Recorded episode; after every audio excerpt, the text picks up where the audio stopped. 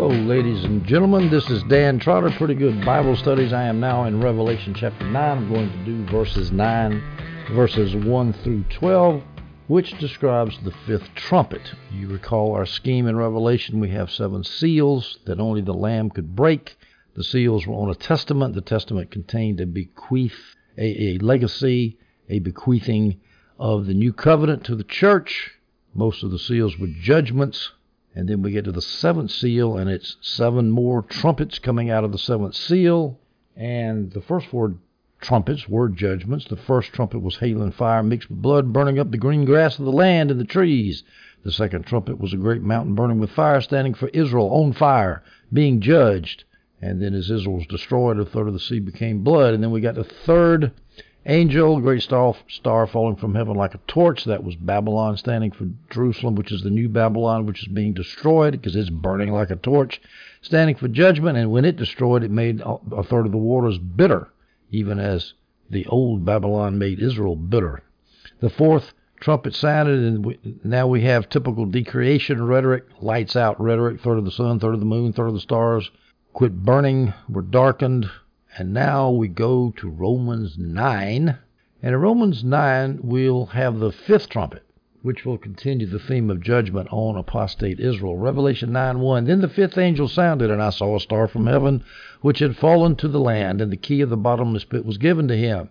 Now, this fallen star is a different fallen star, which we described in chapter 8, Revelation verses 10 through 11, which is the third trumpet. That was Babylon, you recall. The Babylon which fell from heaven stands for apostate Israel. This star is Satan. This is easy symbolism. We can see scriptures which showing a fallen star, Luke 10:18, a fallen star referring to Satan. Luke 10:18, and he said to them, I was watching Satan fall from heaven like lightning. That was when Jesus sent his disciples out on their missionary trip and they started casting demons out. Revelation 12:4 and his tail, that's the devil's tail, through the third part of the stars of heaven, and did cast them to the earth. And the dragon stood before the woman. So they will have stars associated at least with the dragon, who's the devil. Revelation 12:9 and the great dragon was cast out, that old serpent called the devil and Satan, which deceives the whole world. He was cast out into the earth thrown down from his position of authority in heaven. Revelation 12:12 Therefore rejoice ye heavens and you that dwell in them. Woe to the inhabitants of the earth and the sea for the devil is come down unto you. The devil's thrown down. So we see the star which had fallen to the earth being thrown down to the earth but we're not finished or to the land. We're not finished yet because the key of the bottomless pit was given to him. This is more evidence that this fifth this uh, fifth trumpet which heralded a star coming from heaven, that that star was the devil because the key of the bottomless pit was given to him. Well, what's the bottomless pit? That, of course, is hell. In a, in a short word, here's its usage in Scripture. It was the now. What I'm going to do is give you a list of places where abyss or bottomless pit is used in the Scripture. I'm not going to read the scriptures to you; it'll take too long. But this is just a, a list that David Chilton came up with. It's the original abyss that the Holy Spirit hovered over in Genesis. It's the farthest extreme from heaven. It's the farthest extreme from high mountains. It's the deepest parts of the sea. It refers to subterranean rivers and pools. The Red Sea through which the Israelites crossed was referred to as the abyss. Uh, going into the abyss is said to be excommunication from God's temple and God's presence. The abyss is said to be the domain of the dragon. It is said to be the prison of demons. Ezekiel says that floodwaters from the abyss under Tyre would be brought up to flood the city of Tyre. So basically, it means hell where the demons live. Chilton says apostate Israel is to be cast out of God's presence, excommunicated from the temple, and filled with demons. One of the central messages of Revelation is that the church tabernacles in heaven. The corollary of this is that the false church tabernacles in hell. Ooh, that's a great, great quote. So the abyss or the deep or the bottomless pit, that's hell. And then this star, Satan, was given a, a key to this to this pit. Now the devil has now got the key, but it's only because God gave it to him. The evil he does on earth is only at the permission of God. Now it doesn't directly say that the that God gave him the key. Could have been the angel that gave him the key. The angel that's sounding the fifth trumpet. Yeah, maybe. But let's just say that somehow through God's work the devil ends up with a key so that the devil can loose destruction and judgment upon Israel. Now, Bruce Gore has pointed out that in the ancient cosmology of the Israelites, they pictured the earth as a flat disk, and below it was a, the abyss where the demons lived, and there was a shaft coming out from that pit, that abyss, that bottomless pit, and that shaft was where the demons came up to the earth so they could do damage to human beings. But the top of that shaft was plugged by the temple. Well, when worship stopped in the temple and when the temple ceased to function as it should, then the plug became loose and became ineffective, and the demons get, could get past that temple plug and then get out into the earth. So perhaps Jesus is using that metaphor here when he talks about the abyss. Maybe that's what that's maybe the way a Jewish reader would have would have taken that. We go to verse two in Revelation nine. He, that's the devil with the key, opened the bottomless pit. He opened it with his with his key. Smoke went up out of the pit like the smoke of a great furnace, and the sun and the air were darkened by the smoke of the pit. Now, Satan, by opening up the bottomless pit here, is fulfilling Jesus' prophecy. Jesus said in Matthew 12, verses 41 through 45, the following The men of Nineveh shall rise in judgment with this generation. Now, this generation is the term that Jesus often applied to the apostate Jews who were going to kill him, especially in Matthew 23. I think he uses it a lot, but he uses it all over the place. So Jesus says, The men of Nineveh shall rise in judgment with this generation and shall condemn it, because they repented at the preaching of Jonas. And behold, a greater than Jonas is here. That's Jonah. The queen of the south shall rise up in the judgment with this generation, and shall condemn it, for she came from the uttermost part of the earth to hear the wisdom of Solomon. And behold, a greater than Solomon is here.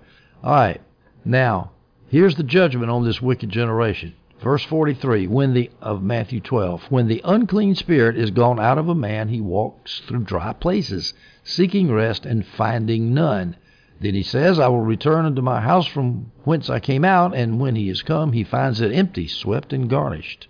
Then he goes, takes with himself seven other spirits more wicked than himself, and they enter in and dwell there. And the last state of that man is worse than the first. Even so shall it be also unto this wicked generation.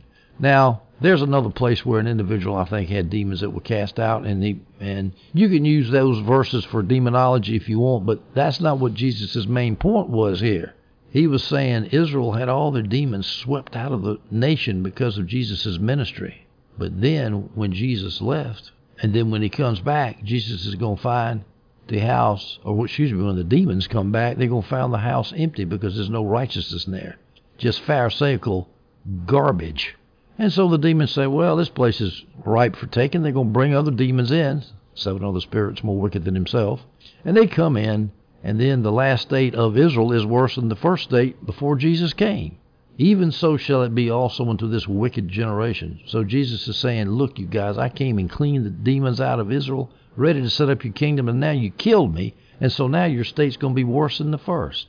And so the demons are going to fill up Israel, and this is what Revelation 9 2 is saying. The smoke comes out of the pit.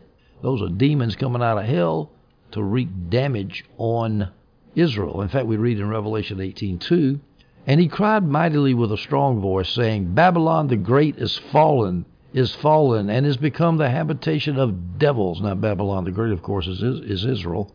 We'll get into that identification more clearly later on when we get further on into the book of Revelation, but take my word for it right now. Babylon the Great is apostate Israel. It's fallen and has become the habitation of devils or demons, and the hold of every foul spirit in a cage of every unclean and hateful bird, is what Chilton says about the possession of the nation of Israel by demons out of the abyss. Quote, the loss of all ability to reason, the frenzied mobs attacking one another, the deluded multitudes following after the most transparently false prophets, the crazed and desperate chase after food, the mass murders, executions, and suicides, the fathers slaughtering their own families, and the mothers eating their own children. Satan and the host of hell simply swarmed through the land of Israel and consumed the apostates. Great way to describe the end of Israel. Now there was smoke coming out of the abyss, and out of the smoke came some locusts, which we'll see later. That's it's appropriate that smoke is coming out of hell because it chokes, it blinds, and it suffocates people's minds, as Bruce Gore says. In the ancient world, people would build large fires in the path of the advance of the locust to try to stop the locust, as Bruce Gore points out. So it would appear that locusts would come out of the smoke as you're trying to stop the locusts, You're looking at the smoke, and all of a sudden, oh my gosh, the locusts are flying through. Revelation 9 3. Then out of the smoke came locusts upon the land, and power was given them as the scorpions of the land have power. Now the locusts are demons. We know it's demons. We read in Luke 10:19, "Behold, I've given you authority to tread on serpents and scorpion scorpions. We know serpents are a classic symbol for demons. Scorpions are too, because Jesus continues here, and over all the power of the enemy, and nothing will injure you. Well, who's the enemy? That's Jesus. By the way, these are not Cobra helicopters for all you Tim LaHaye fans out there. Uh-uh, has nothing to do with that. Now, locusts in the Old Testament stand for an irresistible plague. Everything is stripped bare when the locusts come. We read, for example, in Nahum 3:15, "The fire will devour you there; the sword will cut you down; it will devour you like the young locust. Multiply yourselves like the young locust; multiply like the swarming locust." In other words, bye bye. If you get attacked by a swarm of locusts, they're going to strip you bare. There's going to be nothing left. Joel 2:25. I will repay you for the years that the swarming locust ate, the young locust, the destroying locust, and the devouring locust. My great army that I sent against you, so they're locusts are, are likened unto an invading enemy army. All right, so the demons are scorpions. Scorpions are demons. Easy symbolism. Now, it's interesting that Scorpions will not kill you. They'll make you miserable and they'll hurt like crazy, but they won't kill you because we're still talking about preliminary judgment in the trumpet judgments. It's not until we get to the bowl judgments do we get to ultimate destruction and judgment. And somewhere, some dictionary, I didn't write it down, says, quote, in hot climates, the sting of a scorpion often occasions much suffering and alarming symptoms, which is bad. It torments you, but doesn't kill you. Now we go to Revelation 9, verse 4. They, these demons, coming out of the smoke of the pit of the abyss, they were told not to hurt the grass of the land, nor any green thing, nor any tree, but only the men who do not have the seal of God on their foreheads. Now, why were they told not to hurt any green thing or any tree? Well, this is my opinion. I didn't read this anywhere. You can take it with a grain of salt, but I think it's because there was no need to eat those things because they were already one third destroyed at the sound of the first trumpet. Here's what the first trumpet said Revelation 8 7. The first angel blew his trumpet, and hail and fire mixed with blood were hurled to the earth. So a third of the earth was burned up, a third of the, land, of the land was burned up, a third of the trees were burned up, and all the green grass was burned up. So here we have the trees and the green grass burn up, and Jesus says to the devil, Don't burn up the trees and the green grass. Only a certain category of men do I want you to hurt. Only the men who do not have the seal of God on their foreheads. Well, what does that refer to? That refers to the 144,000 believers who were protected from the judgment on Israel, as we read about in Revelation 7 3 through 8. They were sealed with a far, uh, uh, they were sealed with a seal that was on their forehead, and a seal showed protection and ownership. God owns the Christians, and He's going to protect them. And so here's an example of it right here. The demons are coming out all over the land of Israel, but they're not going to touch Christians a great application for those of you who are scared of demons. Uh uh-uh. uh Demons don't hurt us. We're not afraid of demons. The demons are afraid of us. So that's why the natural grass and the trees weren't harmed, is because the men, the men, the demons had special object, a special mission, is to torment human beings in Israel. Revelation 9 5, and they, the demons, the locust demons, they were not permitted to kill anyone, remember? Scorpions don't kill, they just torment. They were not permitted to kill anyone but to torment for five months, and their torment was like the torment of a scorpion when it stings a man. See, a scorpion will torment you, but it will not kill you. Now, again, the judgments are going to intensify as we move towards the bowl judgment, but we're not there yet. So now it's just bad stuff's happening on the land. And it was for five months.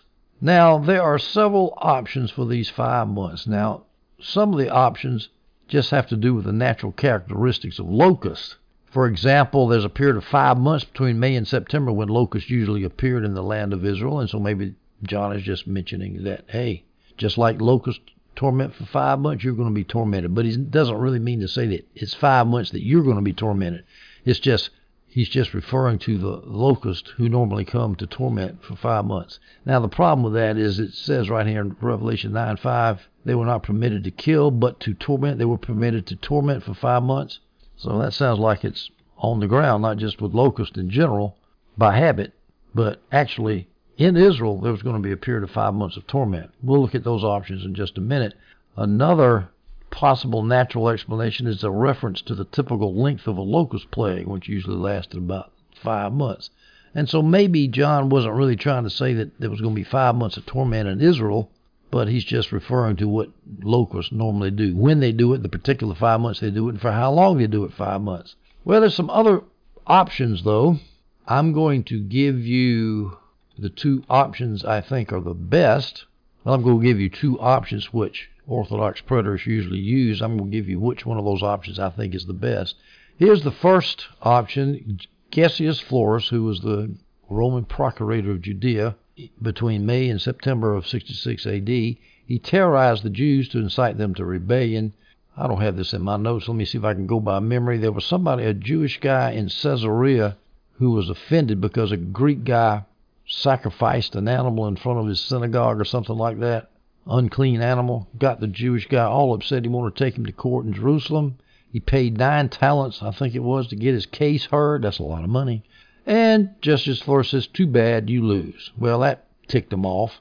And he also stole money from the temple treasury. He also slaughtered 3,600 peaceful Jewish citizens, which was the worst thing he did.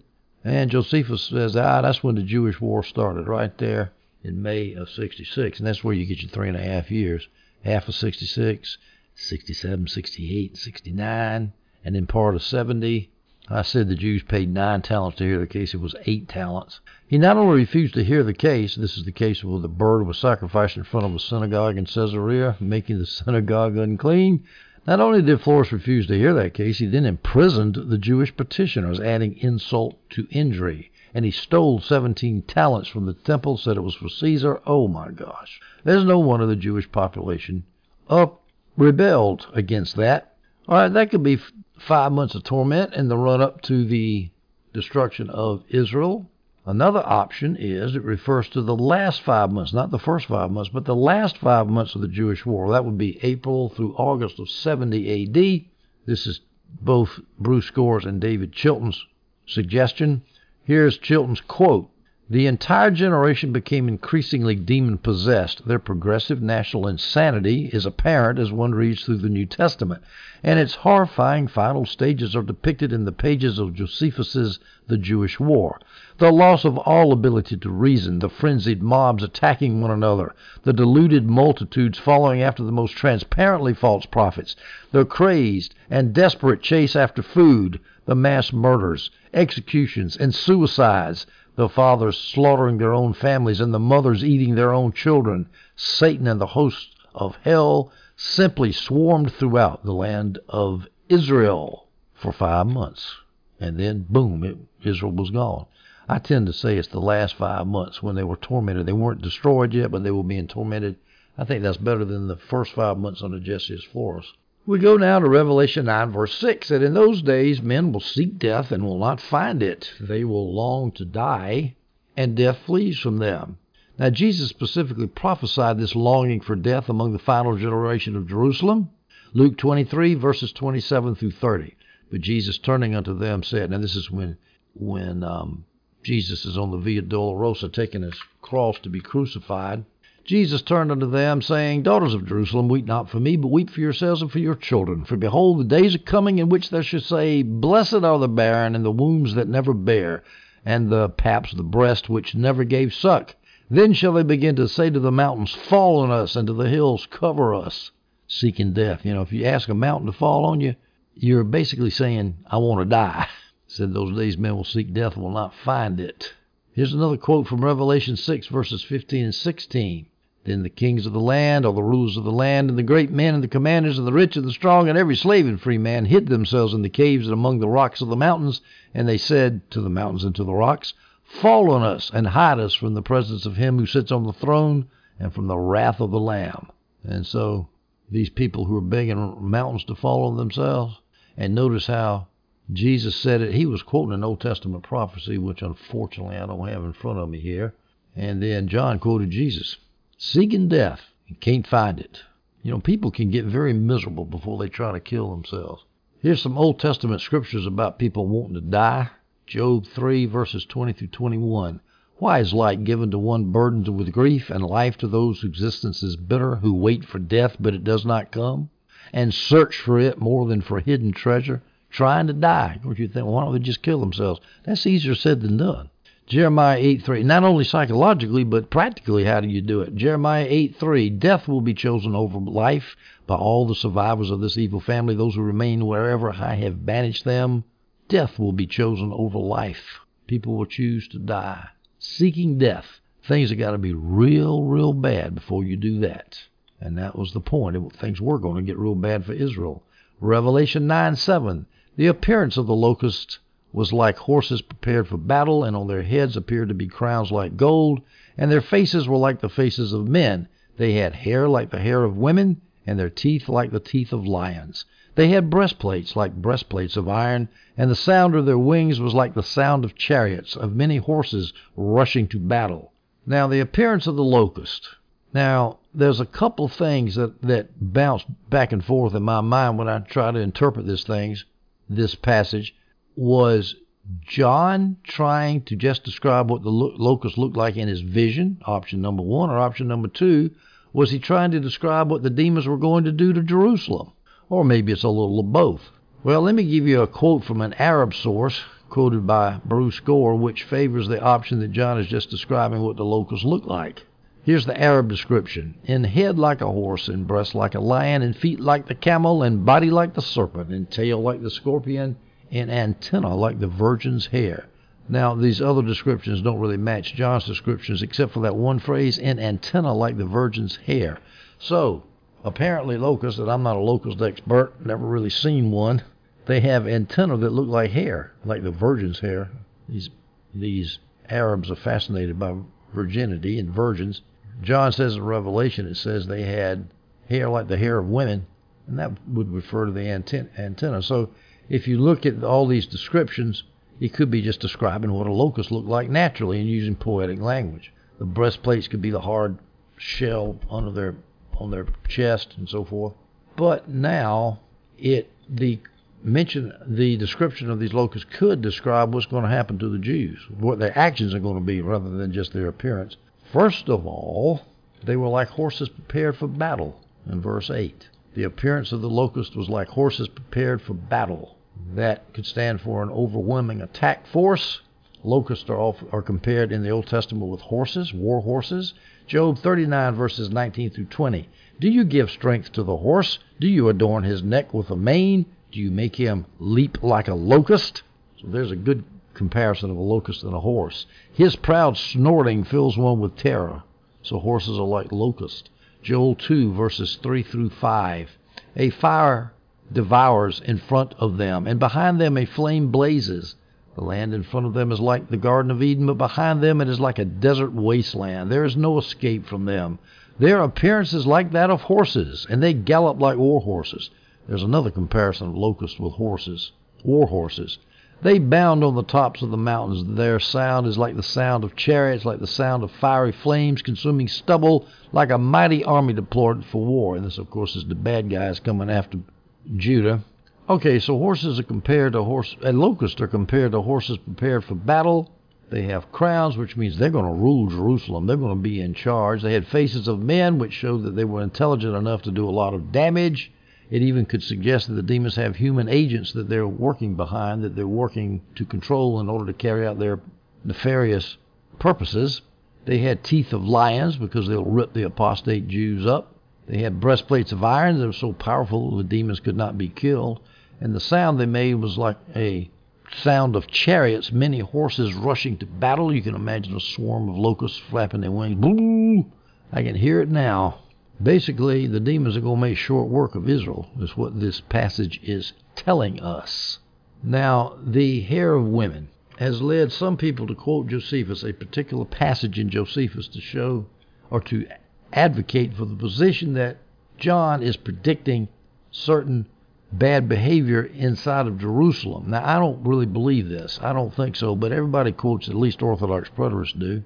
So let me read what Josephus said in Book 4, Section 9, Paragraph 10. Quote, again, we're looking for people with effeminate practices because we're trying to tie this to the locusts having hair like women. Here's Josephus quote With their insatiable hunger for loot, they ransacked the houses of the wealthy, murdered men, and violated women for sport.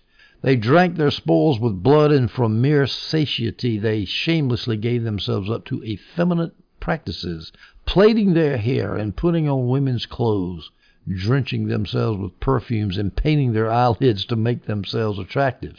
Got a little transvestism going here. They copied not merely the dress, but also the passions of women. Hmm, maybe a little transsexuality going on here. Devising in their excess of licentiousness unlawful pleasures in which they wallowed as in a brothel. Thus they entirely polluted the city with their foul practices. Yet though they wore women's faces, their hands were murderous. They would approach with mincing steps, then suddenly become fighting men, and whipping out their swords from under their dyed cloaks, they would run through every passerby. Teach you to mess with prostitutes, doesn't? Wouldn't it? And well, anyway, people say that this these transsexual or transvestite zealots or whoever they were, bad guys in Jerusalem killing people, could refer to the could correspond to the hair-like women on these locusts. I think that's a stretch, in my humble opinion, so I'm not going to advocate that. But I would thought I thought I did think I would mention it to you.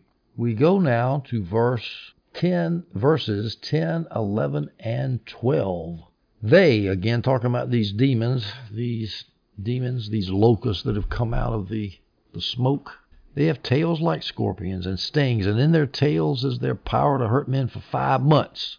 They have as king over them the angel of the abyss. His name in Hebrew is Abaddon, and in the Greek he has the name Apollyon. The first woe is past. Behold, two woes are still coming after these things. All right, we start off. They have tails like scorpions. That's, of course, where the scorpion stings you with. Well, that's where it says in their tails is their power to hurt men. That's because that's where scorpions sting you. They sting you with their tail. I've already mentioned the five months, either the first five months of the war under when Gessius Florus persecuted the Jews, or in the last five months when first Vespasian and then Titus besieged Jerusalem and finally destroyed it. They have as king over them the angel of the abyss. Well, who is that but Satan himself, the angel of the abyss? And how do we know that? Well, his name is in Hebrew is Abaddon, which means destruction, and in Greek he has the name Apollyon, which means destroyer. So this is the devil, and this is one more indication the locusts are demons because the devil's in charge of them. He lets them loose on the land. The locusts, by the way, are not Black Hawk, helicop- Black Hawk helicopters. All you Tim LaHaye and Hal Lindsey fans, no. These are description of locusts, which stand for the de- for demons, not Black Hawk helicopters. Now, the fact that John mentions the name of the devil in Hebrew being Abaddon, this is one of the many indications of the essentially Hebraic captor, character of Revelation. As R.H. Charles, the famous commentator, wrote in 1920 in his two volume work on the book of Revelation. Now, in verse 12, John says the first woe is past. The first woe is the fifth trumpet. So the way we have here is the seventh seal is seven trumpets. The first four trumpets are four trumpets, and then the last three trumpets are three woes. Woe number one, woe number two, and woe number three. And then the last woe, which is the seventh trumpet, is the seven seals. It all fits together nicely. So, ladies and gentlemen, I'm finished with Revelation 9, verses 1 through 12, the fifth seal. In our next audio, we will Consider Revelation 9, verses 13 through 21, which describes the sixth trumpet. And I just said that we finished talking about the fifth seal. No, we finished talking about the fifth trumpet. And next video, we'll talk about the sixth trumpet. Hope you stay tuned for that one and hope you enjoyed this one.